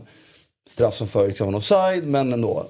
Vet, det var ju inte liksom som man kände att herregud, det här gör de, eh, gör de, eh, ställer de hur lätt som helst. Ja, Ramos spelade inte igår. Det är klart att hans stabilitet betyder någonting. Liksom. Men väger man ihop allt det här så får man ju någonstans mm. någonting. Och jag håller ju med då, lite det Christian också säger att och det här är det svåra. När det går bra så behöver man fundera på hur man förändrar.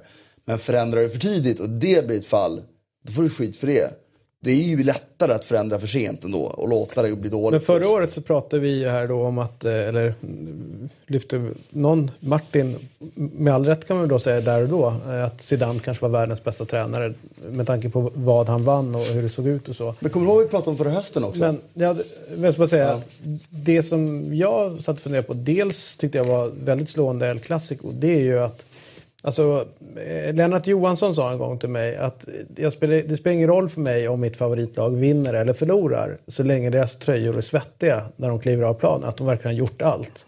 Alltså, det är som, det är som 1A, grundläggande. Alltså, hemjobbet i, från Real sida i El Clasico, det är väl mm. ena målet där som är helt uppenbart. Så det första målet, ja, första Eller, Rakitic får ju typ jogga fram ja. hela vägen till straffområdet. Och nästan. springer nästan förbi eh, Real-spelare. Kovacic tänker bara på att han spelar man mot Messi och så, så mm.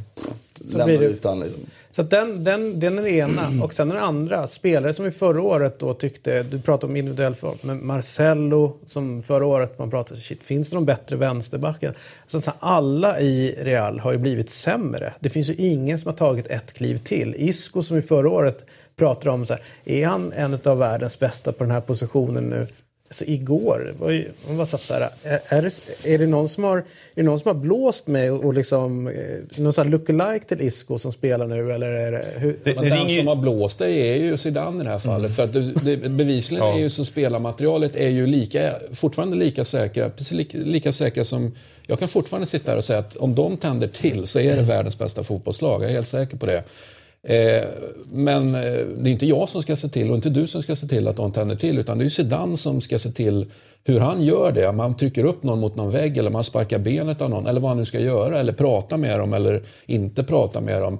Eh, det är ju ett Zidane-problem. Eh, för att det är ett spelarproblem och, och de kan ju inte men bevisligen... Det, men det du var inne på adresserade ju faktiskt Ronaldo för några månader sedan när han var lite bitter över att man inte hade köpt in spelare. Alltså han var ju ändå inne på det här att få in en ny injektion i laget. Och, och nu pratas det om Harry Kane, var det 3 miljarder senast jag såg det. Så apropå, visst det finns inga barriärer men alltså Nej, bara, det, han löser alltså ju inte det här heller. Det är inte det det handlar om. Det, det, men det blir en injektion, tänker jag. Det att, händer Tror man att en ny värvning ska fixa de här problemen så bortser jag från det som har hänt. För, för mig ringer varningsklockorna när du har väldigt många spelare med hysteriska formtoppar samtidigt och som sen övergår i formsvackor samtidigt. Det har vi sett på olika nivåer. Alltså vi ser det ju på en viss tränare liksom vad ska vi säga, en tränarkaraktär som har den effekten på lag. Kommer in, alla lyfter väldigt snabbt och sen så efter ett tag så dalar alla och då brukar det vara väldigt svårt att rädda saker och ting om man inte byter ut stora delar av spelarmaterialet. Hade han fått sparken om han hade hetat någonting annat? Vad tror du Daniel? Mm. Sett den här säsongen? Nej, det tror jag inte. Men jag skulle också... Eh, jag tror att El Clasico var väldigt knäckande för dem för att jag tyckte ändå de var väldigt bra i första halvlek. Eller så väldigt bra, men de var ju bättre liksom. De hade sina chanser. Men sen märker man att det mesta går emot. Minns, det var väl kanske efter tio minuter någonting. Det kom in, Ronaldo fick en passning från vänsterkanten tror jag och bara missade bollen. Helt ensam han. Liksom. Det händer ju inte jätteofta. Liksom. I alla fall inte honom. Men, så, så jag tror att eh, de... Alltså jag var helt säker efter en kvart 20 att deras liksom, form skulle vända efter den här matchen. Att de skulle vinna mot Barca då och sen att det skulle vända. Så det måste ha varit eh, extremt jobbigt att det blev sån stor förlust också som mm. det blev till slut. Men eh, jag tycker man ska ta det ganska lugnt med Zidane. Eller det ska man göra oavsett eh, vem det är för att eh, ändå med tanke på vad han har gjort. Han har gjort extremt bra resultat tidigare. Då. Så länge han är kvar i Champions League så kanske det inte är ett problem. Det är ett problem men då kan man alltid låtsas som att det inte är något problem. Men skulle det på något sätt rolla till sig där. Ja, men åker det är väldigt uppenbart att han är ju, alltså, han, är ju, han riskerar ju såklart att få gå. Det tycker jag är ganska självklart att det är så. Mm. Men, och det är inte säkert ens att en seger i Champions League räddar honom. Nej, men jag tänker en Ancelotti som har fått gå tidigare för, eh, för kanske bättre spel än, än vad de visar upp här. Eh, när han, eh, Del Bosque fick gå eh, för att de ville göra någonting annat. Alltså det mindre profilstarka. Eh, även för, och nu pratar vi riktigt bra. bra. Fick gå efter tio minuter. Ja, så. Fick, har fått gå tidigare och det har ju så, så vitt jag kommer ihåg inte sett så här illa ut på väldigt, väldigt länge när man kollar på, på tabellen. Nej, men alltså jag tycker ja, men tabellen ska... och också spelet. Det dramatiska men... prestationstappet är väl det som är Men de har, ju också, de har ju också ett halvt år innan det, under, eller ja, är det två år under Zidane innan det, har de ju i princip vunnit allt. Så någon form av respit måste han ju faktiskt få. Mm. Liksom. Så att, eh, men och, mm, Christian, jag tror ju inte det, men Christian är ju inne på att det är en ung, alltså, det är en ung tränare. Jag menar, du skaffar dig erfarenhet. Nästa gång om han kommer in i en sån vinstrik sejour så kommer han ju med ledarskapet säkerligen agera annorlunda. Jag tror ju dock att det, att det är liksom det vi varit inne och touchat på. Vi sa också under förra hösten, men det så att vi, ja, vi visste, alltså, långt in i februari under förra säsongen så var det för mig inte solklart att de skulle vinna ligan Champions League. Det var där de växlade upp. Mm. Eh, och, och, det var det jag trodde skulle ske nu, men jag tycker att det här är en tydlig signal på att nu, nu är det, det är ju Champions League eller ingenting. Och jag tror som Christian är inne på att, att Zidane Vinner han Champions League så, så kanske han får kvar. Vinner han inte Champions League och final, förlorar, förlorar en final så blir han inte kvar. Och jag tror att Real Madrid behöver förändra. Jag tycker fortfarande man ska välja enskilt någonting. Det är inte backlinjen, det är inte mittfältet utan det är ju de två. De har, alltså tittar du hur många målchanser de haft under den här hösten så är det en otroligt för Real Madrid sett eller otroligt ska jag säga, men det är en väldigt låg procent omsättning av mm. målchanser, av riktigt bra målchanser. Ronaldo och framförallt Benzema har gjort alldeles, alldeles för lite mål. Liksom. Och Bale har varit skadad och då inte kunnat ersätta det. Så hade de, och vi pratade om det, Benzema förra året levde ju på att Ronaldo gjorde mål när det verkligen gällde. För att i spelet är ju Benzema bra. När han inte är bra i spelet, inte gör mål, Ronaldo inte gör mål. Då är ju där de två har varit för dåliga. Mm. De två har inte varit eh, topp tre i Spanien ens då. Och då är det ett problem som inte de andra... Och då, då lider mittfältet, då lider backlinjen, tror jag. Så att de behöver värva en forward om något. Eller få igång Bale, eller få igång Ronaldo. Eller vad det Eh, och då satt jag och funderade på, Daniel, eh, igår, eh, vi satt och kollade lite grann på samma match. Eh, att eh, plockar Barcelona in en Valverde som... Eh, det var ju folk som jagade större namn som skulle in i Barcelona och, och lyfta det här. De var, var tvungna att hitta rätt eller vet sådana mm. saker. Men eh, vad en, en skolad och liksom en tränare med lite mer erfarenhet kan, kan göra och bidra till, alltså, till bordet. Förändra lite grann på det sätt som Barca spelar. Och, mm och om man kollar då, ingen förlorad match, eh, gjort 48 mål framåt, eh, släppt in sju. Eh, alltså det är ju... Ingen kunde väl drömma om den här utvecklingen efter man såg eh, Copa del Rey i somras. Nej, exakt. Eller Supercupen där. Ja, precis. Eh, Ja. Nej, det är klart. Det finns ingenting att klaga på. Det enda som är jobbigt tycker jag är att det står, när man får laguppställningarna på TVn, så här 4-4-2 känns fel Mm. för laget. Men eh, sen är det ju ändå ganska likt, tycker jag. Som, alltså det har inte varit några så här superstora förändringar. Det känns väldigt stabilt. Jag tror inte att, alltså, många snackar om att eh, de kommer falla igenom och så här, att de har fått för bra utdelning på sitt spel och så. Jag tror inte alls de kommer falla igenom för att han känns inte som den typen av tränare. Han har gjort väldigt bra med Bilbao och hållit dem högt uppe i, i flera år. Så att, eh, det tror jag inte alls på. Ehm, men eh, nej, det ser ju bra ut. Och eh, även Champions League har ju sett jättebra ut. Det kommer ju komma någon liksom svacka men jag tror inte att det blir något... Eh, det känns ganska klart med, med ligan, tycker jag. Det är ju faktiskt Vad säger ni om Valverde? Så... Nej, men han har gjort ett enastående jobb. Vi var inne på det tidigare. Han, så jag vill i alla fall påstå att han fick hjälp av att Real Madrid inte gick bra i början. Barcelona spelade inte svinbra i början men vann matcher. Eh, och den, den skjutsen har gett honom ett, ett utrymme. Men med utrymme måste man göra någonting bra. Det har han gjort. Och jag måste säga här, den sportsliga ledningen i Barcelona som jag har kritiserat, många andra har kritiserat. I sommar så gjorde de ju allt rätt. Paulinho är säsongens värvning. Skyttekungen. Han är... Alltså, för det är samma material i princip ju. Men det är en balansfråga. De har fått in en typ till. Paulinho är tillräckligt bra på att spela fotboll. Otroligt bra på att fylla de här ytorna som uppstår när Messi droppar, droppar ner. Han är ju alltid på plats.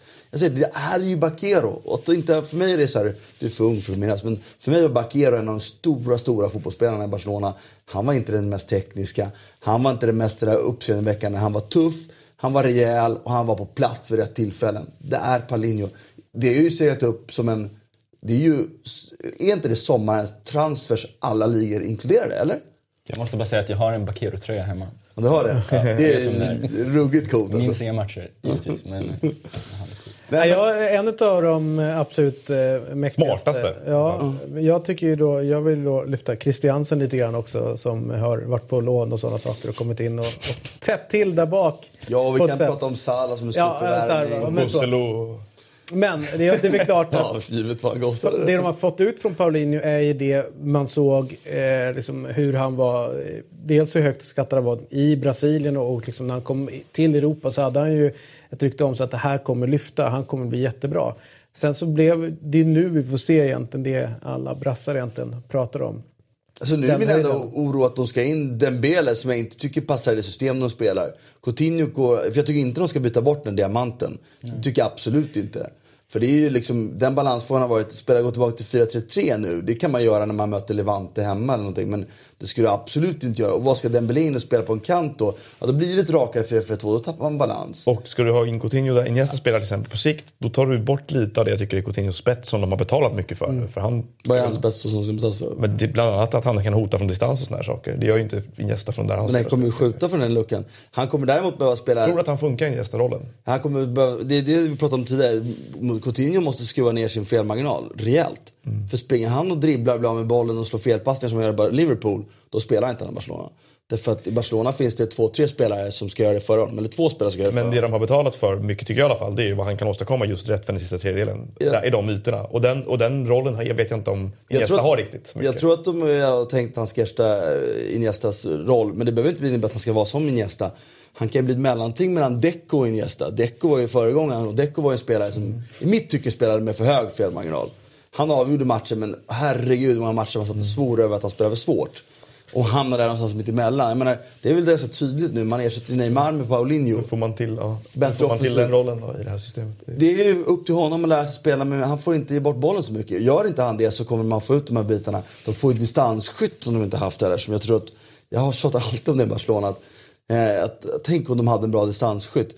Alla lag backar, faller, faller, faller, krymper ut för Messi. Om någon öppnar upp det med skott emellanåt. Det är han. Så. Ja, absolut. Det är ju ingen som... Ja, Rakitic Ja, Trodde man ju, ibland Men liksom. trodde man skulle ta med ju. Ja, Iniesta skjut. Igår trodde jag att Iniesta skulle skjuta första skottet på typ fem år eller någonting. Men då valde han chip istället innan. Han är rädd för baksidan lår. Ja, exakt. eh, Men det som, är, det som jag tycker är rätt kul att se nu det är ju att de, de ser ut att ha kul när de lirar. Alltså, eh, tänk dig emellanåt när de bara ställer upp och nästan spelar så här triangel. Alltså spelar bort spelare med, med kortpassningar bara. De söker upp varandra. Messi, Iniesta och, och så kanske någon annan kommer under busket som sätter igång det hela. Liksom. Och sen så några kortpassningar och sen så de bara frigör dem. Och sen så, det, det, alltså glädjen som de har eh, och Messi som på något sätt, eh, tycker jag, axlat det på... Det är sant, alltså, så man tänker så här, man tänkte att var han på väg ner lite grann, men nu är han ju liksom lite mer low key, men tar större ansvar tycker jag på något sätt. Det, det är väldigt märkligt i det här. Ja, vi, vi har precis vänt pratat om det. Han har ju varit dessutom bet, bättre än någonsin. Mm. Alltså han har ju varit helt, och det är ju den stora skillnaden mot Real Madrid. Att de har ju, deras stora stjärnor har blivit sämre så har Messi blivit minst lika bra.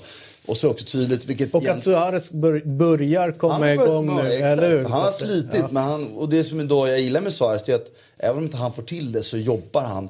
Han gör ju Messi bättre, dels för att skapa ytor men dels också, precis som Paulinho, så rör sig Alba, Mes, eh, Suarez, ibland Iniesta, men framförallt då eh, Paulinho. De rör sig, och det är ju också det som, till skillnad mot Neymar som också ville vara en del av att skapa, så de här spelarna rör sig in i ytor som gör att Messi blir bättre.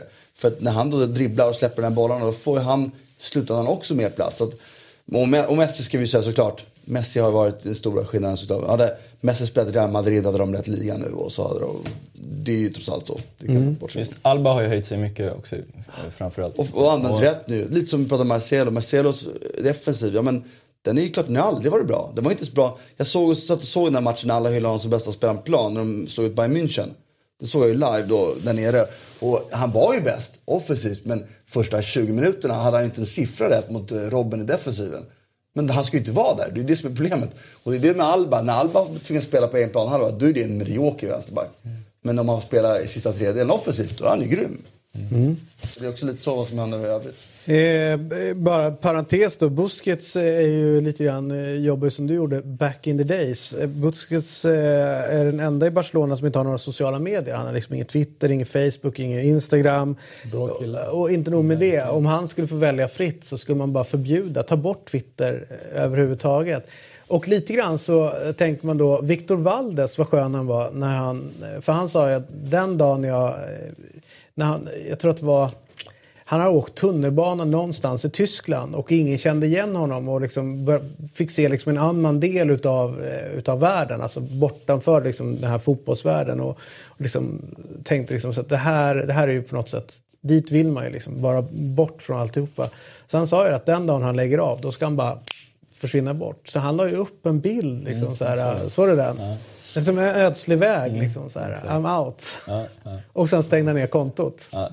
Eh, och nu är han bara borta. Alltså det, det finns någonting härligt med, eh, är hemma med hos det där. Busquets kanske. Ja, hemma hos Busquets och Men- sitter och Är det twitterhatar. inte det vi går mot rent generellt? Sådär, att vi, alltså, i, i, jag menar, om tio år, ungdomar som växer upp kommer vara sjukt försiktiga med att lägga upp grejer och sjukt försiktiga med... Är det inte det vi gör eller? Ja, man vet inte. Det, Kommer inte det vända? Jag Kan- tror ju på den eviga pendeln. ja, så är det ju.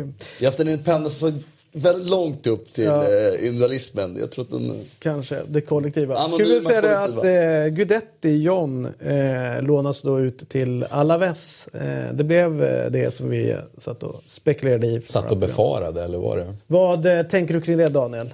Deportivo Alaves.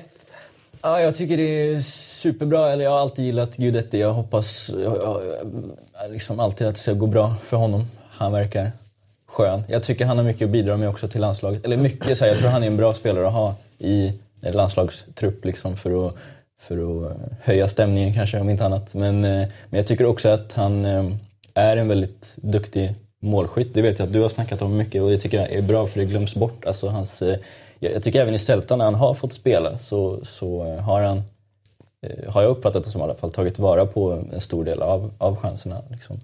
Eh, sen har han varit lite långsam där kanske och lite för oteknisk, jag vet inte. Men jag tror det kommer gå bra för honom. Ja. Det som är coolt med, med John det är ju att han, det är ju hans arbetsinsats han lägger ner när han spelar. Alltså att han är ju osjälvisk, apropå pendeln som slår, det är ju en osjälvisk människa på plan. Alltså han, han jobbar ju verkligen för laget. Eh, allt ifrån eh, sätta första pressen och, och liksom kö, köra, köra när han kör liksom. Det är ju precis, det är ju, han kompenserar ju sina då begränsningar med att alltid garantera en, någon typ av bidrag på det sättet om inte annat. Sen tycker jag att man ska komma ihåg att tittar man på antal matcher han har startat för Celta så är det ju inte alls ett dåligt facit i, när det gäller mål. Det man däremot kan fråga sig är, finns det en anledning till att han inte har startat så många matcher där? Eh, fast Celta inte har varit ett superbra lag. Det finns en anledning och då kan man välja, är det konkurrensen i Celta eller är det vad John Guidetti kan göra i La Liga som är problemet här? Eh, och Nu verkar det finnas en familjesituation som gör att har spelat in i det här beslutet. Men det är ju också, det, det bortser ju inte från det faktum att jag tror att han hade självförtroendemässigt för att stärka sina landslagsaktier gjort bättre i att gå till en liga där han spelar för ett lag som spelar mot mer öppna försvar. Alaves kommer sitta tillbaka väldigt mycket. De är ju fortfarande på nedflyttningsplats. Mm. Eh, spelar mycket på omställningar. De kommer inte skapa speciellt många målchanser per match. Alltså tror jag att John Guidetti inte kommer göra speciellt många mål under våren. Ehm, och eh, han fortsätter stångas då för att bevisa att han kan betyda någonting i vad som fortfarande är världens bästa liga. Snarare än att ta ett steg tillbaka för att kanske ta två framåt och gå till en, till en annan liga. Som hans bästa period i Feyenoord till exempel. Då, där hans aktier stod, stod i högre kurs än vad han har gjort någon annan gång tidigare i karriären. Och det är ett läge också där jag tycker att det kanske är dags för honom att göra det och hitta en nivå där han börjar det är klart det var ett steg upp till Celta och det var helt rätt av honom att testa sig på den nivån där och då. Men nu sitter vi med två och en halv säsong i facit och väldigt lite utveckling eh, och en landslagsplats som verkligen är up for grabs för där det kommer andra spelare och jaga honom. Han har gjort ett mål på 19 landskamper och allt det här. Så att, eh, även om han är viktig vid sidan av planen i landslaget så tror jag inte att han är helt hundra säker på att vara en del av den där truppen till, till VM. Så att han, gör, han riskar ju lite. Samtidigt så kan man inte säga så mycket om det så att han har valt att prioritera då sin familjesituation när de väntar barn. Så, jag vet. Mm. Så är det. Bara, innan, vi... innan, innan vi går vidare med John Guidetti så bara. Vi, vi pratade ju om det i Eurotalk Weekend. Mm. Alltså det är ju, samtidigt så kommer han ju spela på ett sätt som landslaget kommer göra VM förmodligen. De kommer ju spela och kriga. För det är ju, på det sättet är det ju bra. Och jag är övertygad om, spelar han våren så är han med i VM-truppen. Det finns ingenting som eh, tar bort honom ur den. Det är just för du benämner lite det att det är en bra person och det är en bra laglig spelare och allt sånt där. Så du kan använda honom så att han kommer vara med vad han spelar och det tror jag också räcker för honom just det där. Sen kan vi i sommar sen diskutera vad det långsiktiga målet ska vara. För det är jag helt enig med Noah. Att han, jag, liksom, menar, han kan bli kung i FCK och spela Champions League med dem. Liksom. Det, det är faktiskt en, han måste titta på lite vad han, vad han ska någonstans där.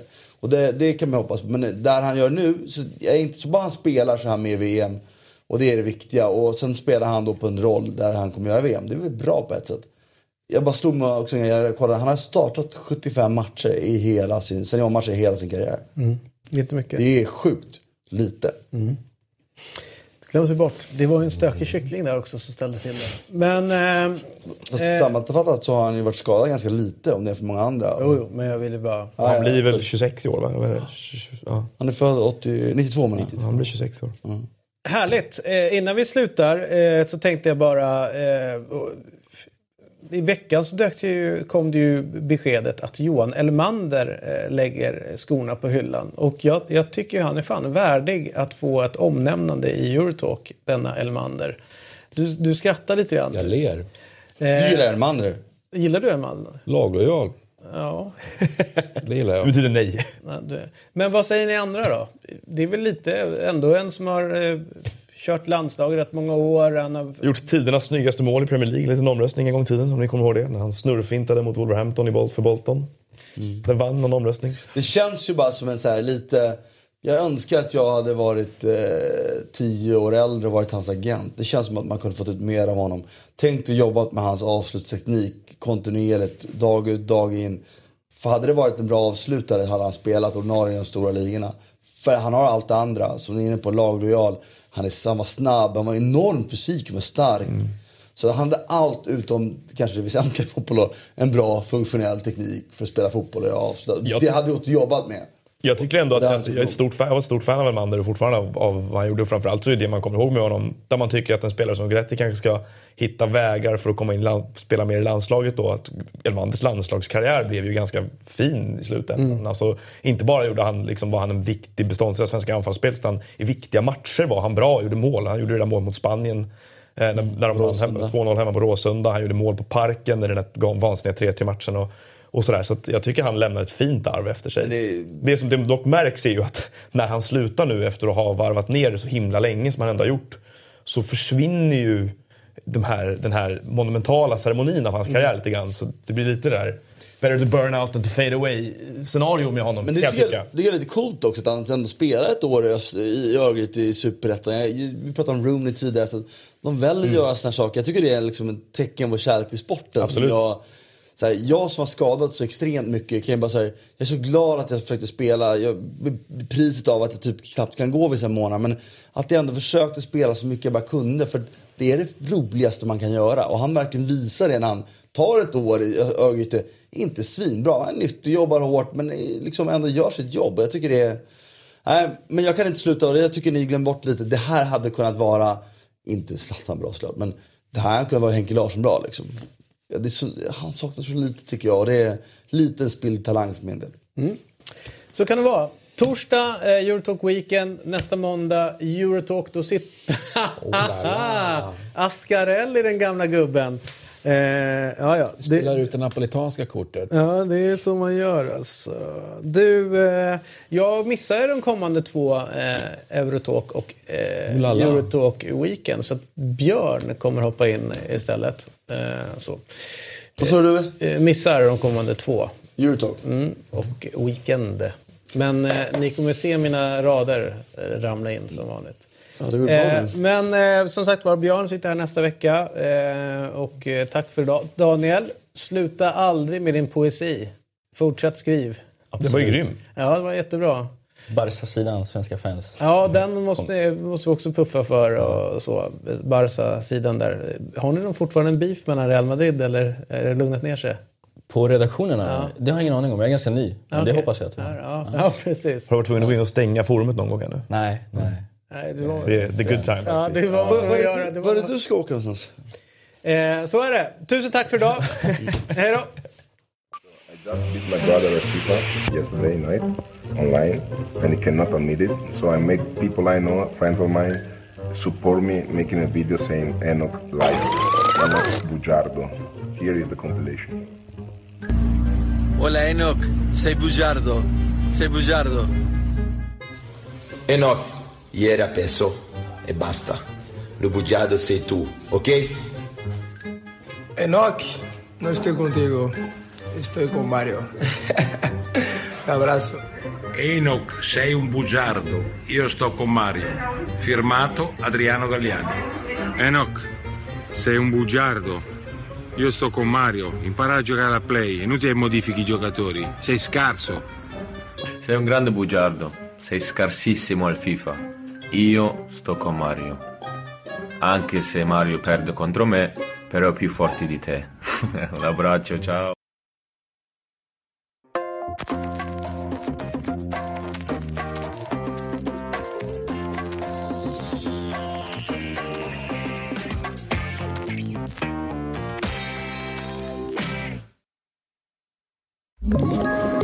Poddtips från Podplay.